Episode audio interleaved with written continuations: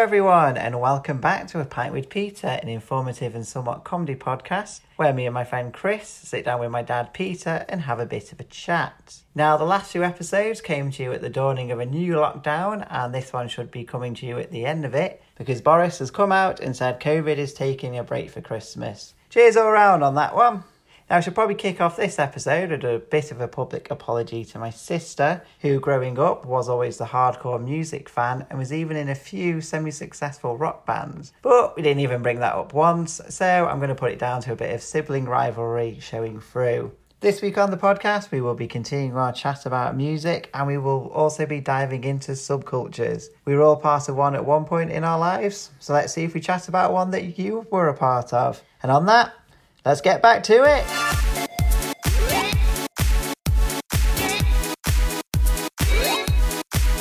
What you had following uh, Bill Haley, you obviously had Elvis Presley. I mean, Elvis Presley. I don't know if you've ever seen pictures of the guy when when he was young. I mean, he he was you know uber handsome Yeah, and also yeah. very very sexy. And the way he moved was very, very sexually provocative. So you didn't have the rampant violence. You had the kind of rampant, uncontrolled potential for unbridled sex kind of thing. You, Yeah. you with me? Yeah. And, and Elvis, you know, for a time was massive. Now, what, what you had with Elvis, early Elvis, you've got some great images of him there. I don't, I don't, you didn't seem to know much about this, but when I was a kid, although I lived in, I didn't live in a big city, it was a bit of a backwater. Around that time, you had the emergence of the Teddy Boys. Yeah, I mean, I, I, I mean, I'm, I'm for fortunate because where I lived, I never felt under serious threat from Teddy Boys. But Teddy Boys, don't forget, post-war, if your hair was, you know, even over your ears, you- you'd be in trouble. And then Teddy Boys didn't have particularly long hair, but what they did, they used to Brylcreem it back. Back it, do you know what Brylcreem is? It's like like a kind of white, uh, horrible, stinky hair gel. and they used to push the hair back into what was called a duck's arse, a DA. So they'd have the DA and they'd have these enormous sideburns. Yeah? Yeah. And they'd wear um, the classic, that's what I said to Chris when he came in. They had they had what were called drapes. So you had like a long coat, which was that's why they were called teddy boys, because it was a kind of coat that an Edwardian man would have worn from a previous era. Yeah. never knew that. Yeah. I thought it was to do Yeah. with, do with Teddy's. That's what. No, nothing to do with teddies. On on the contrary, and I had a bootlace tie, probably drain pipe jeans, and possibly winkle pickers. You know what winkle pickers are? No. No. Very, no. very, very pointed shoes. Ah, Um, gotta kick and, up and, the un- stars and, and unfortunately, like like like most youth cults, because it probably in this country was one of the first. mm, I don't, I don't know if you'd call it major. I mean, I think every town would have had its teddy boys, but they they were well known for violence. Yeah, so they use bike chains and razors and such like. You That's you- went out with the Warriors. uh, knuckle dusters. You know, it's really heavy duty. The thing is, I I think I think what's hard for you guys to understand, although there is violence about, um, if you speak to you know Julie, who had older brothers, going out for a scrap would have been quite common, wouldn't it, Ju? yeah, like I'm sure she said her brother Phil would go out with his mod mates. Yeah, that, that was a that was a little bit late. Yeah, but the, the, the Ted certainly would, uh, you know, indulge in in fight. I mean, I was watching, uh, I was listening uh, and and looking last night. Funnily enough, uh, this is about three podcasts down the line about the early punk scene in Manchester. Which was really interesting. I read about six articles. I've kind of put them all together in my head. But amazingly, you know, the punk scene was don't let me get deflected here. So I want to talk Okay. about uh, talk about the Teddy I'll Boys. bring you back. Yeah, But well, the punk scene in Manchester, it began in London, obviously, was I don't think it's apocryphal. It was kicked. It, it, it was all started by a, a gig at the Free Trade Yeah. Hall where the Sex Pistols played, and What is now a it's just it's just rolling out something that's become almost bald in the retelling. But apparently there were only about thirty people. But there. everyone claims to have been there. Yeah. so you would have had, you know, early members of the Buzzcocks. I think Morrissey was there. Yeah. Certainly, you know, the guys from Joy Division were there, blah, blah. When you delve into the history of punk, particularly in Manchester, which is where I lived, um, you still had Teddy Boys. You still had the res- either the residual Teddy Boy, you know, who, if you think about it, would have been in their 40s. Yeah. Yeah. And again, I think you could have a whole podcast on this. Certain people get marooned in time. They have a particular set of, of loves and passions, and they don't change. No, yeah, because even now you see the old punk, the old goth. Yeah. And if you go to Wales, you know, we go often to quite remote parts of Wales, you do see old hippies. Mm-hmm. Yeah, it doesn't surprise me. You do see old hippies, but what interests me is around that punk time, you didn't just have the odd, probably 40 plus, even 50 plus Ted who'd never given up the Ted ethos. You had during that time, it was linked to a strand of music called Rockabilly. Around that time, you had younger people who took on some of the Teddy Boy yeah. clothing and so on and so forth. And uh, what I found really interesting about these articles on punk was a lot of ordinary Joes. You know, if you went either side of me and spoke to the neighbours, uh, particularly uh, you know this side, they would remember punk and they they'd think of it as absolute revulsion, saying what violence individuals they were. But actually, generally, punks weren't particularly violent, but they were really heavily preyed on by other youth groups who were around at the time, particularly skinheads Yeah, and, uh, and National yeah. Front people and so on. Um, and in one of these articles I was reading, this this guy who'd just been beaten up and his, his girlfriend had intervened and saved him. He, he lived on a council estate and he, he went up to a couple of these guys who'd, who'd beaten him up and said, "Hey, you know, think about it. I'm I'm really just like you. You know, I'm kind of anti-capitalist." Um, I want to kind of overthrow the state and blah blah, and I don't like the conditions. You know what I'm saying? Yeah. But they they didn't see it. They just said basically, "Fuck off to us. You're a pufter." Yeah. Yeah, I mean, I think that's always been the case because Yeah. when we were growing up, it was the Mosher Chav Scally divide. And then, even once again, like as a Mosher, I had people asking me why I like to drown cats. Because there was this stigma that, you know, Moshers would go around drowning cats, stepping on hamsters. Where did that come? Some weird act? Scott, no, Slipknot God. Well. I think it's ones like Marilyn Manson and stuff. Ah, did with you, Yeah, because I guess being a with you. Mosher, you were almost like a subcult of the goths. Yeah, with you. But yeah, like yeah, but we were always preyed upon, weren't we? And once Yeah. again, it's like, well, Because you've got long hair. yeah, it was literally just long hair, and you know, you would get called a girl and stuff. Okay, yeah, that's yeah, yeah. Because I remember, um, well, you saw it a little bit in Withnail and I, a, Oh, a yeah. little bit. All those those guys didn't particularly have long hair, and it's very, very, very low level prejudice. I mean, as a long hair or a freak in the seventies, life could be made very difficult for you, and you, and you possibly if you if you, you know, didn't use your instincts, you probably could get a good smacking. Oh yeah, Yeah, just for simply looking slightly different. well, it's like I always remember because on Urbis in Manchester, that's where all the like, say the moshers and goths would congregate, and sometimes chavs would essentially almost go hunting. there. That's right, yeah, they hunting, like, yeah, would yeah, call yeah. it a moshy bashing. Yeah, let's go and hunt the pansies. Yeah, 'cause- yeah. yeah. You see, you see, that's that's kind of interesting in itself. How certain styles and certain likes would be perceived as being effete,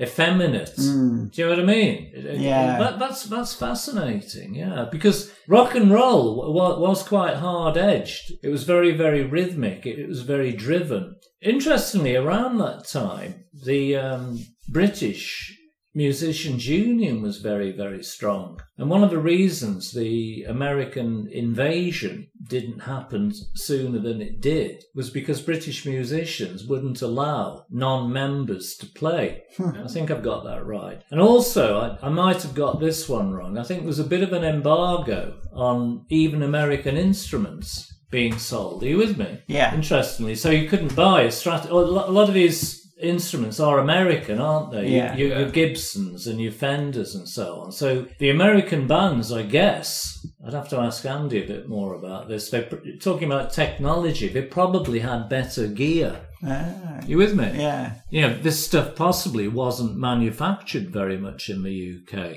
As I remember, even, you know, in the hippie days, if you watched 10 bands, you know, five American and, and five British, the American bands always seemed to have a far higher level of musicianship. They Hmm, seemed to be much more proficient Yeah. in a funny sort of way. But what you had, to, you know, I've just told you about this DIY ethos, you know, starting with Davarot making his own drum kit. If you speak to people like your Uncle Tony, he would have been an early adopter of rock and roll. But of course, the problem you had was there wasn't really an, an English version. So what you what you had around that time was what was called skiffle. Yeah. Have, you, have you heard of No, skiffle? I've not heard of Skiffle. You've heard of Skiffle. Uh, and Skiffle was, you know, again, I think why Skiffle is interesting, it was basically uh, DIY music. You know, it's basically three chord stuff. And if you speak to Tony, who is now, what, he's knocking on 80, I suppose, isn't he? I think so. not far off. Aspiring rockers like him, they would go out and they'd get a tea chest. Yeah, back in back in the day, if you were packing or whatever, all the tea that came to Britain came in these massive wooden tea chests. And you could get a tea chest and I guess a broom handle and a few bits of probably fishing line, something like that. And you could make a basic double bass. Oh, yeah. Yeah. In those days, you, you um, most of the washing, although people did have washing machines, they were quite basic. You had what was called a washboard. Oh yeah, I feel like stuff like this now is always referenced in like a hillbilly joke. That's Yeah. right. Yeah, yeah, yeah. So you know, the, the, these people like Tony, uh, you know, you'd have your washboard and, and you'd have your tea chest. And pro- probably you'd have one lucky guy who'd maybe have a little guitar, little acoustic guitar. They, they used to form little bands like that. And in, in Britain, it, it seems quite twee in comparison. I mean, if you if you would have switched on the radio back in in the day when I was probably nine, ten years old, I guess, you had people like Lonnie Donegan. And Lonnie Donegan's big song, it was called Rock Island Line, which was really good. And, and Lonnie Donegan, if you listen to some of the you know great guitar heroes of of my youthful era, you're talking uh, obviously Jimmy Page and Jeff Beck and Eric Clapton. They often refer to Ronnie Wood even at, at Christmas. You know, where somebody would buy them a guitar for a present, and along with the guitar would be Lonnie Donegan's songbook. yeah. Yeah. That's where people. That's where those guys learned it. And you had people like Joe Brown. And back in, back in the day, if you wanted equipment, in, interestingly, I heard a guy talking about on TV the other night, or even if you wanted a radio or anything like that, you rented it. So when I when I was a kid, we rented the radio. You know, you paid um, you know a little bit of money each week from Radio Rentals. It, it, it was called, yeah. So then you had Tommy Steele. Have you heard of any of these guys? Yeah. Yeah, Tommy Steele does ring a Tommy bell. Steele was uh, Rock with the Caveman, I think it was called. And what happened following Bill Haley, you had individuals like Buddy Holly. These are real seminal figures. You had Eddie Cochran, yeah, Gene Vincent. Yeah. I mean, I think Gene Vincent were. I think I think he, he was a bit a classic, you know, because these guys you see, particularly Gene Vincent, as I remember, they they were into leather stuff like that because I think what you had, obviously for the first time in a way, you had a, a coming together of cinema and music. So you had rock around the clock, but you also had Elvis, who obviously appeared in films, Yeah. p- pretty crap films, I guess. um, you had um, Marlon Brando, who didn't sing, but even even the less, uh, you, you've seen pictures of Marlon Brando. Yeah. you? you thought, Yeah. you- I think it's called The Wild Ones, wasn't it? It's, it's a kind of a biker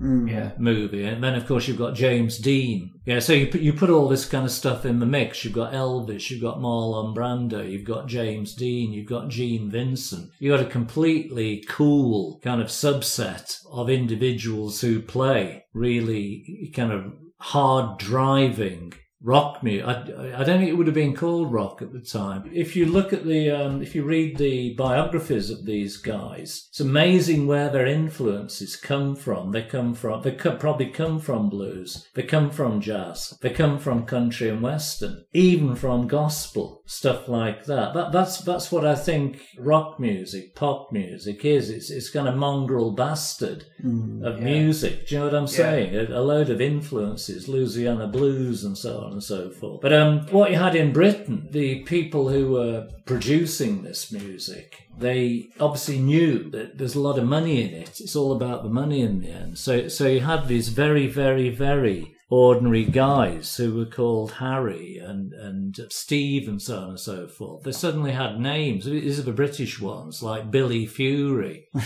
yeah? Have you, have you heard of Billy, not heard of Billy No. Fury. Billy Fury? excellent- You had It does Marty. sound like a made up name. You had Marty Wilde. I've heard of Marty Wilde. Yeah, Marty Wilde. I think his daughter was quite big, maybe in the 90s. Kim Wilde. Yes, Kim Wilde. Oh yeah. Kim Wilde, well, that, that's his daughter. And it, then you had other chances like um, Vince Eager. Great name, isn't it? Vince Eager. I don't know what happened to him. But around the same time, just to give you a bit of history here, in, in, in Liverpool, you had a, a lot of bands. One of them was called the Quarrymen. And John Lennon and, and Paul McCartney, I think I'm right in saying, they began with the Quarrymen. So they, Yeah. would, they would have been into skiffle. They would have been they were a into skiffle band to begin with. that's right. And then it, it, it developed.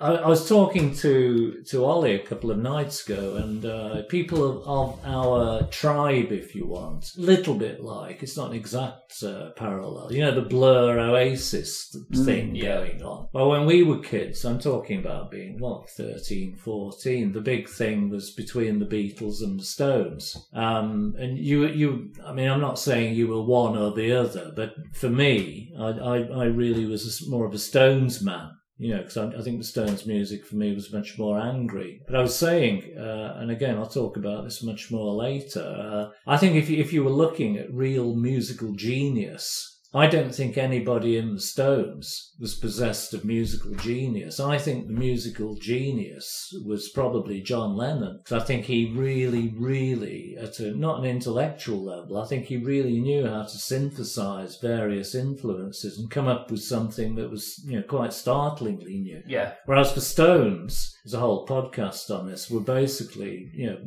blues based. Yeah. You know, they were all their songs were really blues based, um, and which which they modified. TV came in around this time. You, you're getting my vibe here. So, Yeah. so you had the technology behind the singles, you had the radio, but during the 60s, and it was still, these music programs were still heavily influenced by um, the Musicians Union and so on and so forth. They, they really re- tried to push pop back, but it, but it didn't work. And you had programs like, you can check these out later. You had programs like Six Five Special. uh, and another one that, wa- that was really popular was called Jukebox Jury. Uh, Yeah, Yeah, that one kinda But you, but you, but you were really on a very very meager diet. If you were a kid and, and you liked music, you either went and bought the singles, you listened to Radio Luxembourg, and that more or less would have been it. But then the TV companies cottoned onto it, and Jukebox Jury. It, I mean, it sounds so dated now. You- You'd have four people on a panel yeah. And somebody they played the record, yeah, and then the panel would have to discuss if it was going to be a hit or a miss, yeah. Yeah. So the miss would be a, you know, that kind of thing, and and the hit would be, I think it'd probably be a bell or something like that. And occasionally, this is where it gets interesting, because I guess you're into the world of uh, pop stars as minor celebrities. Occasionally, when they played the record, the artiste would come on and they'd do a kind of pseudo interview, and the, the artiste would mumble through a few a few words. It was pretty pathetic. But you know, watching those programs, they were still run by very straight, possibly jazz influenced uh, ind- individuals. Um, and then let me think. I think about 1958. You had another program. It was called Oh Boy. Yeah, you can check all these out later. Oh Boy, and that was Probably mu- up on that, that, that was much Yeah. more hip. And um, for me, I remember the big thing for me was watching uh, a copy of Oh Boy, and they had a band on called Johnny Kidd and the Pirates. Johnny Kidd and the Pirates, and their it's a great song. Now you want to you want to play it later, and their song was called Shaking All Over.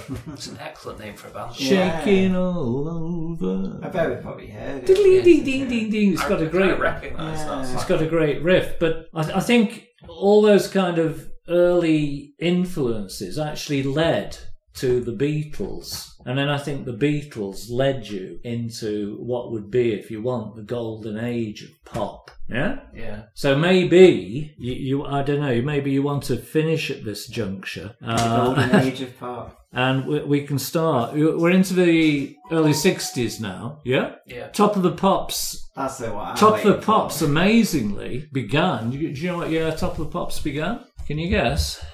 It's much earlier than you think. I'm going to say 68. 64. Oh. 64, and the, I think the very first Top of the Pops were hosted by He Who Dares Not Speak His Name, J- JS. Uh, Yeah, the cigar Yeah. man. Yeah, yeah, yeah. Well, that's it. Oh, I think I remember it. Yeah. Yeah. Yeah. And when I first came to Manchester, uh, I used to live in Fallowfield, and we used to go along a road called Dickinson Road, and the Top of the Pop studios were long gone, but uh, they were at the bottom of Dickinson Road. Oh, yeah, interesting. And then I think later, the Top of the Pop Studios, possibly, I don't know, moved to Granada Studios, some- likely. something like that. But are you're getting the picture here. You, you, you had the, the emergence of better instruments. You had the emergence of a, a distinct British sound. Yeah? Yeah. You had a, a market for singles, and you were coming now into the LP land, you see, because that's what would have made the Beatles, for example, one example, quite uh, not revolutionary, but the Beatles' first LP, I think, would have been in, around 64, I would have thought. I, I might be wrong, 63, 64. But you, you had that concept for young people of not just having the singles, but you could ha- you could construct a whole you know seven or eight song set on, on an LP, which was you know it's, it's weird for you guys because you know I mean vinyl is is old hat, isn't it? Yeah. I mean, no, it's made a resurgence. Well, yeah, it's hasn't it? making a resurgence now. I think when we were growing up, it was Yeah. the age of the CD, wasn't it? Oh, no, The tape. age of we were, we were tape. Yeah, Like, tape. wine fast forward and wind back. Oh, Using- yeah. I think- using a pencil to. Yeah, like I, I guess one question I want to ask you, Dan. I could be jumping ahead in your little planned speech.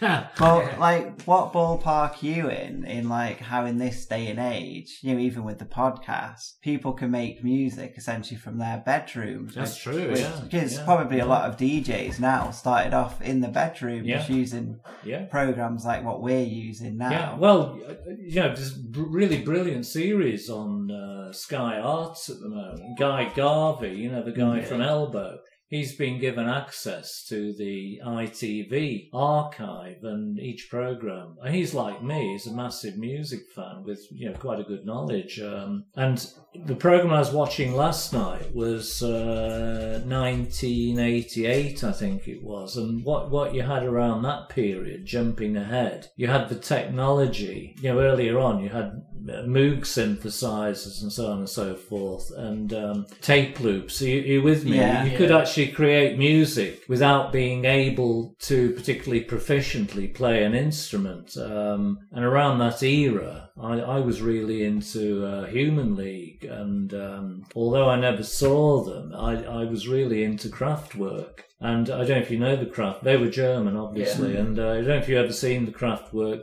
cover, but they could basically, I, I would have thought even then, do a set and not be present. do, do you know, Yeah. do, you know what, do you know what I mean? It was all pre-recorded and Yeah. so on and so. It's like that's what I imagine. You know, the band Gorillaz now. I mean, I, Yeah. yeah, it's just animated. I mean, there could be someone playing behind the scenes, but I bet they could just get away with putting on a videotape and Yeah, they playing. definitely can. But I was just curious now because I know there's a lot of stigma now, you know, from a lot of the old people that think it's not music because you can do it so easily. That's an interesting one, isn't it? I mean, j- just to recap, I think um, you know pop music was a product that was tailored for teenagers. Yeah. So you know, during my era, you had, if you want, the invention of the of the teenager, and um, it was the only form of music that appealed to the baby boomers.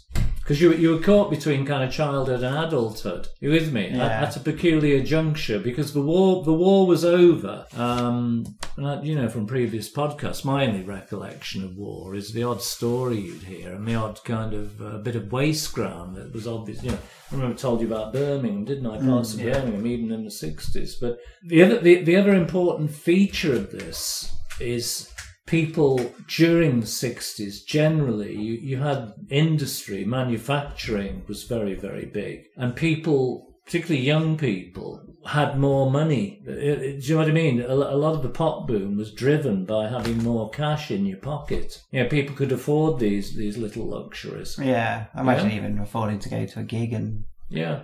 Well, the gigs, I mean, amazing. I, I. I was looking at the uh, early punk stuff last night, and uh, you could get, oh, you could get into a gig for six shillings, something like that. Six shillings, which is 30p, I think I'm right Wow. in saying. Yeah, six shillings. now it's 30p. like what hundred quid to go and Yeah. see Ed, Yeah. Ed Sheeran Yeah. right at the back Yeah. at the MEN. And uh, I, I want to spend a load of time talking about the various clubs uh, I used to go to, particularly the Mothers Club in, in Erdington, because at one time, you know, Billboard in the States, uh, the Mothers Club was regarded as the number one music venue in the world. Oh really? Yeah, because you know what Americans are like for, for middle of the road music. Yeah. Because it, it was a place where oddly really big acts like Led Zeppelin and the Who Hmm. played um, stuff like that. Oddly, just just to finish on the Pirates, uh, the Pirates who were um, kind of proto rock and rollers, they reformed during the punk era. Oh really? I actually saw the Pirates, Johnny Kidd and Pirates, a couple of times. Yeah. They good? Yeah, they were actually, but just rockers. Yeah. Just rockers. Yeah, it, it, it was really good. Okay, should we? Oh, yeah, and I was going to Oh, talk to you about Chuck Berry. He was massively influential. And a lot of his, the early um, Stones and Beatles stuff was very Chuck Berry based. And I think I can't go without um, having a reference to. Can you guess who I've missed out here? Who was really sexy and really My music knowledge is now. I'm not even going to attempt it. the Rock and Roll Hall of Fame. Oh, you had Jerry Lee Lewis, of course. Jerry Lee Lewis. No, I I do can't. know the name. You have to guess. Black artist, oh massively influential. Not Chuck Berry. uh, no, Um, wasn't Louis, Louis Armstrong? No. um, racking my musical knowledge. My, I, mine's like one filing cabinet. Oh, there we go. No. Louis Armstrong. You'll That's all I have, know. you'll have to tell us.